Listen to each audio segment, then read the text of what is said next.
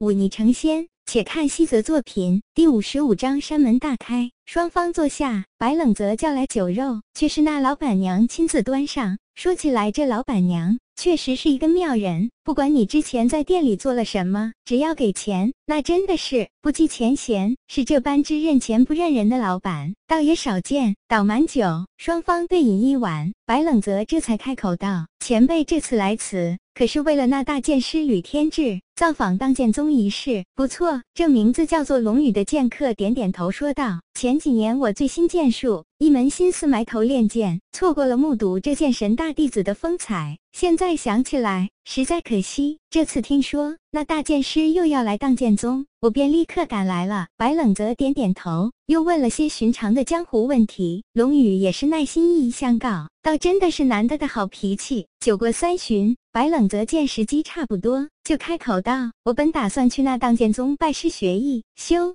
习剑道，只是碍于资质平庸。”又习武太晚，恐怕难有大作为，为此神事踌躇。龙宇伸出手来捏了一下白冷泽的手腕，白冷泽只觉得一股热流顺着手腕迅速蔓延至全身，说不出的温暖舒适，就连刚才受的那些寒气都一扫而空，蹲的是奇妙非常。你早先根骨确实不佳，不过近日有所奇遇，或是灵丹妙药，或是高人断骨，你的根骨已然好了许多。你才不过十六七岁年纪，已经初入武道，算不得太差的。再说根骨资质。虽然重要，却不是说根骨不好的人就一定没有成就。习武重在一个恒字，恒而不辍才是攀登武道巅峰的根本。白冷泽点头称是，两人闲聊一阵，倒也算得上融洽。白冷泽试探着问了问这龙宇的剑术，想不到龙宇却摇头说自己的剑术乃最笨的法子，进境十分慢，是不推荐白冷泽习练的。这倒是让白冷泽有些意外。不过江湖中人对。自己的武功向来比较忌讳，他也就没怎么深究。两人正喝着，门外又进来几人，都是背负长剑的江湖人士，身上带着一股凛然气势，恐怕都是为了那吕天志而来，要热闹起来了。白冷泽眼睛微眯，心里对那吕天志与荡剑宗一战，倒真的生出了几分期待。到的第二日，来的人愈加多了些。这小小的剑林镇客满为患，许多胆大的人家甚至腾出了一间屋子租赁给那些江湖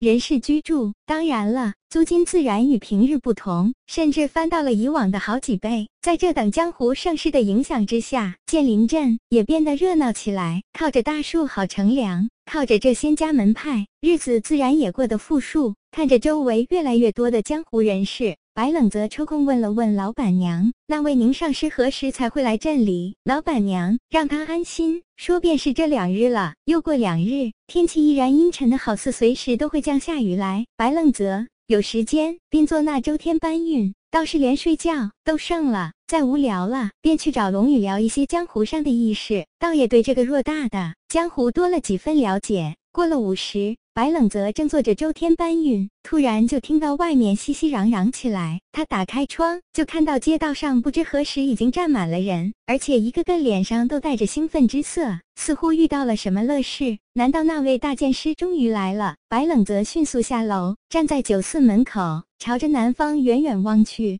就看到那宽宽的官道上。一人一马缓缓行来，来人是一位三十来岁的男子，面容清俊，身材修长，长发随意披散在脑后，倒颇有几分潇洒的味道。人是人杰，马也不是凡马。这男子胯下的马呈棕黑色，骨架宽大，乃是市井上少见的河曲马。这种马多用作战马，若私自贩卖，那是要充军的。这一人一马缓缓驶来，身后那北地肆虐的狂风。和天上阴沉的云朵，反倒成了他的陪衬一般，狂风不动，云垂不染，姿态悠然的好似人间谪仙。这人是谁？白冷泽随便抓了个站着瞻仰高手风采的江湖人士问道：“能有这般气度的，还能是谁？自然是那剑神山下来的大剑师吕天志了。”这人看向白冷泽的表情，好似看白痴，搞得白冷泽略有些尴尬。龙宇也出现在了酒肆门口，只不过他却不是来瞻仰什么高手风范，而是拿了一壶烧酒独饮独酌。龙前辈不拘一睹那缕天质的绝世风采。白冷则凑过来笑道：“有何好看的？”龙宇用脏兮兮的剑在地上划了一个圆，笑道：“这圈子里的人就那么些个，能有什么本事？大家也都了然，何必装那世外高人，徒自惹五黄境的前辈们耻笑罢了。你倒是看得开。”白冷则笑笑：“无论是习文还是练武，不都是为了一鸣惊人吗？追名逐利乃是本性使然，世人多如此，免俗。”得能有几个？听了这话，龙宇默然，一口饮尽杯中酒，低声道：“在理。”此时，那吕天志已经来到剑林阵中，他将背后一柄模样奇特的长剑缓缓取下。那剑鞘不只是和材质打造，明晃晃的，好不绚丽。吕天志将剑平放在身前，闭目深吸一口气，然后默然睁开眼睛，朗声道：“剑神山弟子吕天志今日来当剑宗论剑，还望不吝赐教。”声音洪亮，远远的传来，竟。有几分天雷轰然然之感。剑林阵中本来熙熙攘攘的江湖人士立刻闭上了嘴巴，唯闻着大剑师的声音回荡。不过，过了一个呼吸时间，当剑宗那高高在上的山门轰然间大开，一行身穿白衣、背负长剑的英气剑士一步一步踏着脚下的石阶走下了山门。这些人人数众多，将那号称。有九百九十九阶的白玉石阶顶部平台占满，看起来俱是清一色的头戴高冠，气势凛然。看到当剑宗宫门大开，吕天